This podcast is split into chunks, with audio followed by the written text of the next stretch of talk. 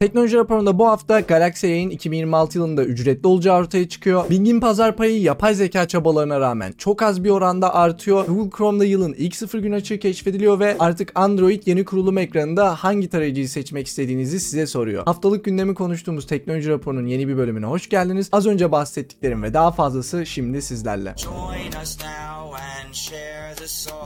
Geçen hafta gözümden kaçan haberlerden birisi Linux 6.7 sürümüyle birlikte Nvidia GSP desteği çekirdeğe dahil edildi. Bu da RTX 20 sonrası kartlar için açık kaynak Noveo sürücüsünde daha iyi güç yönetiminin ve reclocking yapılmasının önünü açıyor. Şu anlık hala Noveo yeni kartlar için çok iyi bir seçenek olmayabilir ama bu güncelleme ile birlikte ve yeni gelen gelişmelerle önü açılıyor. Xiaomi Manga uygulamasının sıkıntılar yaşadığı hakkında geçen hafta konuşmuştuk. Güney Koreli bir manga şirketinin yaptığı saldırılardan sonra uygulamanın gelişimi durduruldu. Neden uğraşmak istemediklerini anlayabiliyorum. Zaten bu açık kaynak bir proje ve hobi projesi. Bunu başlatan kişiler ek işlerinin yanı sıra yapıyorlarmış. Tabii ki büyük bir şirketin size dava açmasıyla uğraşmak istemiyorsunuz. Öyle bir bütçe ayıramazsınız. Siz kendiniz bir defa şirket değilsiniz. Dolayısıyla neden bıraktıklarını anlayabiliyorum. Şimdilik forkları çıktı ama bakalım en uzun süre hangisi elle tutulur bir şekilde geliştirilecek göreceğiz. En mantıklı fork şu an Mihon adındaki fork gözüküyor ama dediğim gibi zamanla hangi forkun daha iyi olduğunu göreceğiz. Ve bu tarz büyük şirketlerin özgür yazılım projelere saldırmasını hiç hoş karşılamıyorum. Aynı durum Tachiyomi'ye değil geçtiğimiz zamanlarda YouTube DL'de yapılıyordu mesela. Ki hala bir açıdan yapılmaya devam ediliyor. Geçen hafta da söylediğim gibi bu tarz şirketler açık kaynak ve özgür yazılım uygulamalara saldırmak yerine kendi uygulamalarını daha güzel yapsalar zaten insanlar tercih edecekler. Vine'ın 9.0 sürümü yayınlandı. Bu sürümdeki önde gelen değişikliklerden en önemlisi 32 bit Windows API isteklerinin Unix isteğine çevrilmeden önce 64 bit Windows API isteğine çevrilmesi. Bu da ileride Vine'ın 32 bit desteğini ve kütüphanelerini kaldırabilmesi anlamına geliyor. Ek olarak Wayland desteği de yine 9.0 sürümüne dahil edildi ama henüz varsyon olarak açık değil. Açılması için ek olarak bir değişkeni Vine'a aktarmanız gerekiyor. Vine'ın bu kadar hızlı bir şekilde gelişiyor olması da sevindirici. Let's rock. Normalde GPT mağazasında romantik ilişkilerle alakalı bir yapay zeka yayınlamak yasak. Ama görünüşe göre OpenAI bunun önüne geçemiyor. Mağazada aratma yaptığınızda birçok kız arkadaşın sevgilin gibi yapay zeka bulabiliyorsunuz. Açıkçası bu tarz şeyler kötü mü iyi mi bilmiyorum. Yani sadece GPT mağazası için değil genel olarak işte yapay zeka ile bu şekilde yalnızlığını gideren birçok insan var. Bu ne kadar iyi ne kadar kötü tartışılır. Bir yandan da şu anki günümüz topluluğunda insanların gitgide daha da fazla yalnızlaştığını görüyoruz. Ve bunu aslında topluluk olarak bilmiyorum nasıl bir çözüm sağlayabiliriz. Mesela geçmişte avcı toplayıcı olduğumuz zamanlar siz ister istemez sosyal oluyordunuz ya da daha doğrusu sosyal olmak zorundaydınız. O zamanın topluluğu size bunu zorluyordu. Günümüzde bu o kadar zorunlu bir şey değil artık ve insanlar sosyalleşme, kız arkadaşı bulma veya işte arkadaş bulma konularında bile sorunlar yaşayabiliyor. Tabi sosyalleşmenin yolu yok değil, yeni arkadaş edinmenin yolu yok değil. Var ama topluluk sadece bize bunu itmiyor. Bilmiyorum siz bu konu hakkında ne düşünüyorsunuz? Bu tarz yapay zeka modellerinin yalnızlık için kullanılması iyi bir şey mi yoksa kötü bir şey mi? Meta yapay zeka eğitiminde korsan kitap kullanıldığını itiraf etti. Geçen hafta da OpenAI'nin telif haklı içerikleri kullanmadan iyi yapay zeka etmek zor dediğini biliyoruz. O zaman OpenAI ve Meta gibi yapay zeka üreten firmalar modellerini tamamen açık yapsınlar. Halk da düzgün bir şekilde kullansın. Madem telif haklı içerikleri kullanarak yapamıyorsunuz zor oluyor abi. O zaman herkese açın. En azından Meta modellerinin bir kısmını açıyor. Meta'ya bu konuda hak vermek lazım. Yani biliyorsunuz ben Meta'yı çok seven bir insan değilim ama en azından modellerinin bir kısmını açıyor ve sen kendi sunucunda kullanabiliyorsun. Kendi bilgisayarında kullanabiliyorsun. istediğin gibi fine tuning yapabiliyorsun. OpenAI bu şekilde izin vermiyor. Yani paralı, ücretli kullanıyorsunuz OpenAI'yi. Madem OpenAI öyle diyorsun. Önceki haftalar aklıma gelmemişti. Herkese aç. Ki zaten biliyorsunuz OpenAI'nin çıkış vaadi oydu yani. OpenAI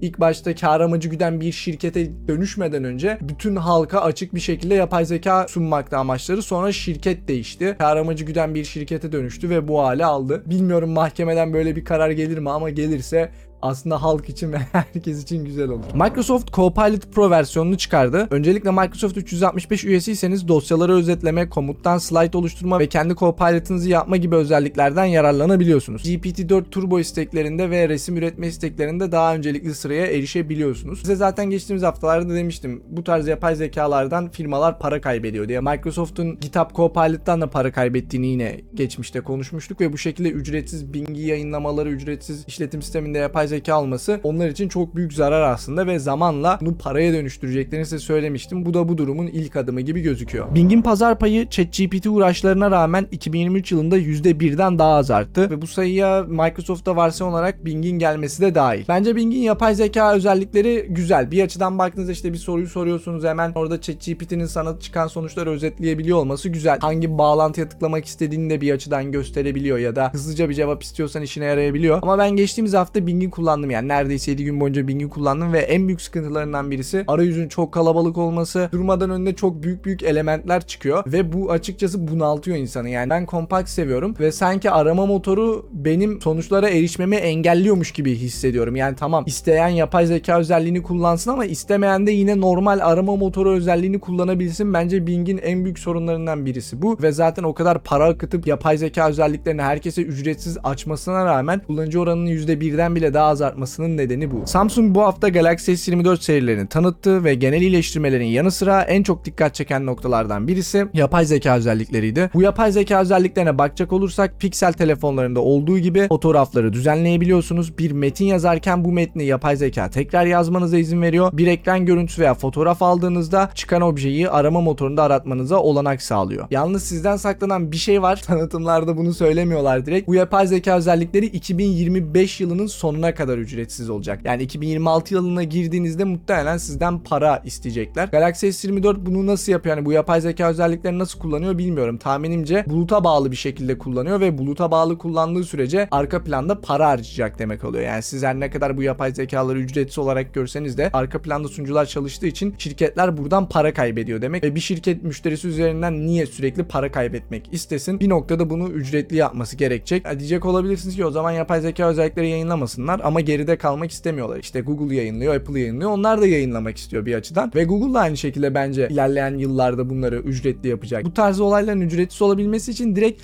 lokal olarak cihazınızda yapay zekanın çalışabilmesi lazım. Ve bence hedeflenmesi gereken şey de bu. Yapay zekadaki gelişmelerle birlikte artık güzel modellerin de yine lokal olarak çalışabildiğini biliyoruz. Ve şirketler bu noktada veri açlığı yapmayıp lokal olarak telefonlarda ve bilgisayarlarda yapay zekanın çalıştırılmasına izin vermeliler ki hem kendileri bu noktada zarar etmesinler hem de kullanıcılar boş yere para ödemek zorunda kalmasınlar.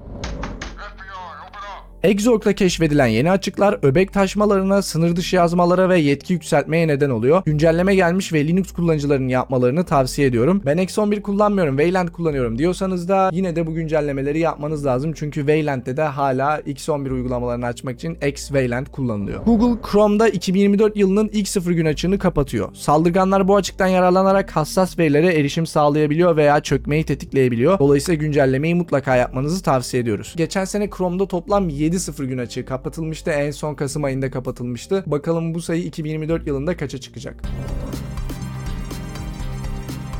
Gösterilen yeni Android kurulum ekranında artık kullanıcılar varsayılan tarayıcıyı seçebilecek. Henüz daha bu özellik gelmedi ama muhtemelen bu sene gelir. Bu gelişmeye sevindim çünkü bu durum tarayıcılar arasında rekabeti arttırabilir. Gerçi bütün tarayıcılar arka planda Chromium'u kullanıyor ama en azından Google'un versiyon olarak Chrome yükleyip sizden daha fazla veri çıkarmasını bir nebze de olsa önleyecektir. Ve tabii ki kullanıcının seçimine saygı duyması daha güzel bir şey. Birçok kullanıcı Android ekranını açar açmaz farklı tarayıcılar kullanmak istiyor. Bu noktada bu kişilere seçenek verilmesi güzel. İkinci olarak da bazı kullanıcılar farklı tarayıcıların varlığından haberdar değil. Yani siz haberdar olabilirsiniz ama emin olun birçok kullanıcı da haberdar değil ve bu noktada farklı tarayıcıların olduğunu da kullanıcılara haberdar etmek güzel bir şey olacak. Smite 2 oyunu duyuruldu. Benim gibi Vanguard yüzünden League of Legends'ı bıraktıysanız belki hoşunuza gidebilir. Rockstar ile Remedy Games logolarının birbirine benzediği konusunda kavga ediyorlar. 14 Nisan 2023'te Remedy logolarını güncelledi ve Rockstar bu logonun kendi logolarına benzediğini söylüyor. Baktığımda pek bir benzerlik göremedim yani ekrana getiririm zaten siz de görürsünüz. Sizce bir benzerlik var mı yoksa boş bir tartışma mı? Damn, son, where'd you find this? Bu haftanın en çok konuşulan olaylarından birisi YouTube'un reklam engelleyicisi kullanan tarayıcıları yavaşlatması oldu. Ama durum zannedildiği gibi değilmiş. YouTube videolarındaki yavaşlama ve fazla CPU kullanımı AdBlock ve AdBlock Plus eklentilerindeki bir yazılım hatasından dolayı meydana geldi. Şu an bu eklentiler güncellendi ve sorun çözüldü. YouTube'un reklam engelleyiciler konusunda aldığı tutumu ben de sevmiyorum. Biliyorsunuz bu konular hakkında geçtiğimiz aylarda videolar da çektim. Ama hemen demek ki erken davranıp her şeyde YouTube'u suçlamak gerekmiyormuş. Ki bu durum zaten mantıksızdı. Neden mantıksız? Çünkü sen durduk yere videoyu yavaşlattığında ve herhangi bir uyarı çıkarmadığında kullanıcıya kullanıcı neden bunun olduğunu anlamıyor. Yani sen sen yavaşlatıp kenarda bir uyarı çıkarsan desen ki işte şu an sen reklam engelleyici kullandığın için videon yavaşlıyor. En azından kullanıcı neden yavaşladığını bilir. Ama sen bunu söylemediğinde birçok kullanıcı direkt sayfadan ayrılacak. Yani sitede bir sorun olduğunu düşünecek ve sayfadan ayrılacak. YouTube'da bunun olmasını istemez. Kullanıcının olması hiç olmamasından daha iyi YouTube için. Dolayısıyla uyarı çıkarmadan bunu yapması zaten beni şaşırtmıştı ve görünüşe göre zaten bu durum YouTube'la alakalı değilmiş. Adblock eklentileriyle alakalı ve Adblock kullanıcıları henüz eklentinizi güncellemediyseniz güncelleyin. Ama ben zaten insanların neden Adblock kullandığını anlamıyorum. Bildiğim kadarıyla özel mülkiyet bir yazılım. uBlock kullanmanız daha sağlıklı olur. Geçen hafta Copilot'ın Windows bilgisayarlarda başlangıçta açılacağını konuşmuştuk. Bunun detayları ortaya çıktı. Eğer ki 27 inç ekranınız varsa ve çözünürlüğünüz 1920 genişliğinde ise Copilot sistem başlangıcında ekranınızda otomatik olarak açılacak. Ve şaşırtıcı bir şekilde Microsoft bunu kapatmanıza olanak sağlıyor. Yani başlangıçta Copilot'ın çalışmasını istemiyorsanız en azından kapatma şansınız var. Netflix Türkiye 4 ay sonra bir zam daha yaptı ve şu an en pahalı üyelik 229 TL, en ucuz üyelik ise 119 TL oldu. Bütün bu fiyatların yanına Amerika'da olduğu gibi daha ucuza reklamlı paketi koyarlarsa 80 TL olur belki bilmiyorum 70 TL olur belki 90 olur. Birçok insan tercih eder gibime geliyor ve belki bu nedenden dolayı zam yapmış olabilirler. Samsung 13 yıldır sahip olduğu dünyanın en büyük telefon üreticisi ünvanını Apple'a veriyor. Görünüşe göre 2023 yılında hem ürettikleri telefon sayısı bakımından hem de 2023 pazar payı bakımından Apple Samsung'un önüne geçti. Listede Samsung'u takiben 3. sırada Xiaomi, Oppo ve Transsion yer alıyor. Leipzig Üniversitesi'nde yapılan bir araştırmaya göre Google, Bing ve DuckDuckGo aratma sonuçları geçtiğimiz yıllara göre daha da kötüleşti. Örneğin ürün incelemelerinde çıkan sonuçlar SEO'ya göre optimize ediliyor, satış ortaklığı bağlantıları içeriyor ama incelemenin kendisi kalitesiz yazılar bulunduruyor. Yapay zekanın gelmesiyle birlikte arama motorları bu konuda daha da güçlük çekecek gibi gözüküyor. Yani zaten gördüğünüz gibi güçlük çekiyorlardı. İşte insanlar sürekli Google'un algoritmasını çözüp nasıl en yüksekte olurum diye sürekli bir savaş halinde Google'la ve bu artık kedi fare oyununa döndü. Bu tarz arama motorları bir şey yapıyor. Yani aşağı almaya başarıyorlar bu tarz kalitesiz içerikleri. Ama daha sonrasında yine bunlar bir yolunu bulup üste çıkıyorlar ve ortada olan da kullanıcı oluyor tabi. Ve bir de şu da var. Arama motorları kaliteli arama sonucu verme konusunda ne kadar endişeli bilmiyorum. Onlar için kullanıcının reklama tıklaması yeterli. Dolayısıyla o da ayrı bir soru işareti. Bu yüzden mesela geçmişte konuştuğumuz Kagi arama motoru her ne kadar ücretli olsa da en azından kaliteli arama sonuç verme gibi bir dertleri var. Çünkü para ödüyorsun ve bunun için para ödüyorsun. O açıdan da Kagi hoşuma gitmişti ama günün sonunda maalesef bütün arama motorları bu savaştan muzdarip gibi gözüküyor ve yapay zekanın gelmesiyle durum daha da kötüleşebilir. Apple ve Epic Games ile dönen davada yüksek mahkeme artık her iki tarafı da dinlemeyeceğini söyledi. Bu da demek oluyor ki Apple uygulamaların mağaza dışından satış yapmasına izin vermek zorunda. Yalnız bu duruma hemen sevinmeyin çünkü mağaza dışından satın almada komisyon oranları çok az düştü ve kullanıcılar için muhtemelen hiçbir şey ifade etmeyecek bu durum. Yani komisyon oranlarına bakacak olursak normalde Apple küçük geliştiricilerden %15 oranında komisyon alıyor. Büyük geliştiricilerden %30 oranında komisyon alıyor. Ama eğer ki siz web'e yönlendirirseniz yani Apple mağazası dışından satın alma yaparsanız Apple bu komisyonları küçük şirketler için %12, büyük şirketler için %27'ye çekmiş. Yani arada %3'lük bir fark var. E ne anladık bu işten? yani hiç olmasa daha iyiydi gibi bir şey. Tamam biliyorum. Şirketler için %3 büyük oranlar ifade edebilir. Bir şirketin aylar ve yıllar içerisinde %3 daha az komisyon vermesi büyük rakamlara sebep olabilir. Özellikle büyük geliştiriciler için. Ama kullanıcılar için bir şey değişmeyeceği anlamına geliyor. Yani bu belki oran %10'a falan çekilseydi daha mantıklı olabilirdi. Yalnız işin ilginç yanı Apple bunu nasıl yapabiliyor onu da merak ediyorum. Yani nasıl kendi uygulaman dışında yapılan alışverişlerde komisyon dikte edebiliyorsun. Kulağa da sorunlu geliyor açıkçası. Yasal olarak ne kadar sorunlu bilmiyorum ama kulağa sorunlu geliyor. Ve Epic Games bu durumu yine dava edeceğini duyurdu. Yine gelişmeleri size aktarıyor olacağım. Yapılan bir araştırmaya göre çocuklar kağıtta okuma yaptığında daha derinlemesine bir anlayışı yakalayabilirken ekranda okuma yapıldığında anlama seviyesi yüzeysel kalıyor. Bu araştırmanın detayları henüz yayınlanmadı. Tabii detaylı olarak okuyup ona göre yorum yapmakta fayda var ama ben bu sorunun açıkçası ekranla kağıtla alakalı olduğunu düşünmüyorum. Yani kağıtlı sonuç olarak baktığımız bir şey. Yani herhalde kağıdın keşfedilmesinden bu yana çok uzun bir süre geçmedi ve evrimsel süreçte beynimiz kağıda daha yatkın diye bir şey yoktur bence. Ama şöyle bir problem var. İnsanlar küçüklükten beri ekranları, mobil ekranlar olsun, tablet ekranları olsun bunu hep Instagram, YouTube gibi şeylerle bağdaştırdığı için, hızlı dopaminle bağdaştırdığı için bu ekranlarda okuma yapmak zor geliyor. Sen her ne kadar açıp kitap okumaya çalışsan da o ekranda bilinç altında bir yerlerde biliyorsun o,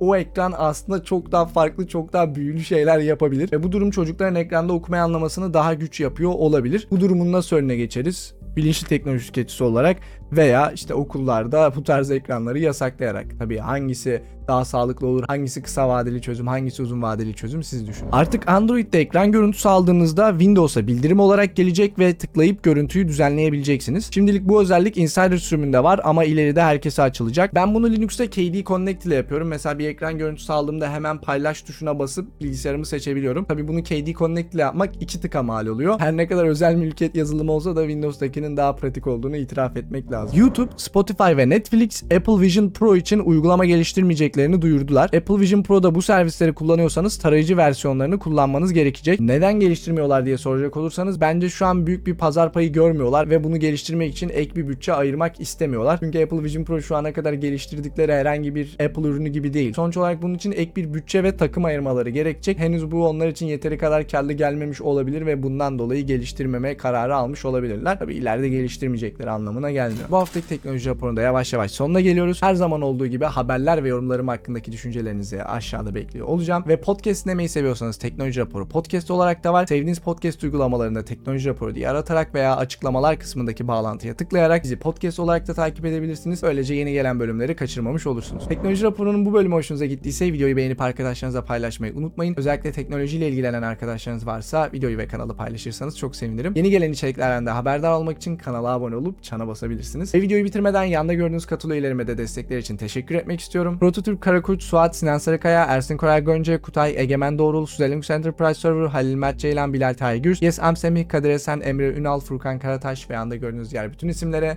destekler için teşekkürler. Siz de yaptığım işi seviyorsanız ve maddi destekte bulunmak istiyorsanız kanal üyelerimiz arasına katılabilirsiniz. Teknoloji raporunun bir sonraki bölümünde görüşmek üzere. Kendinize iyi bakın. Hoşçakalın.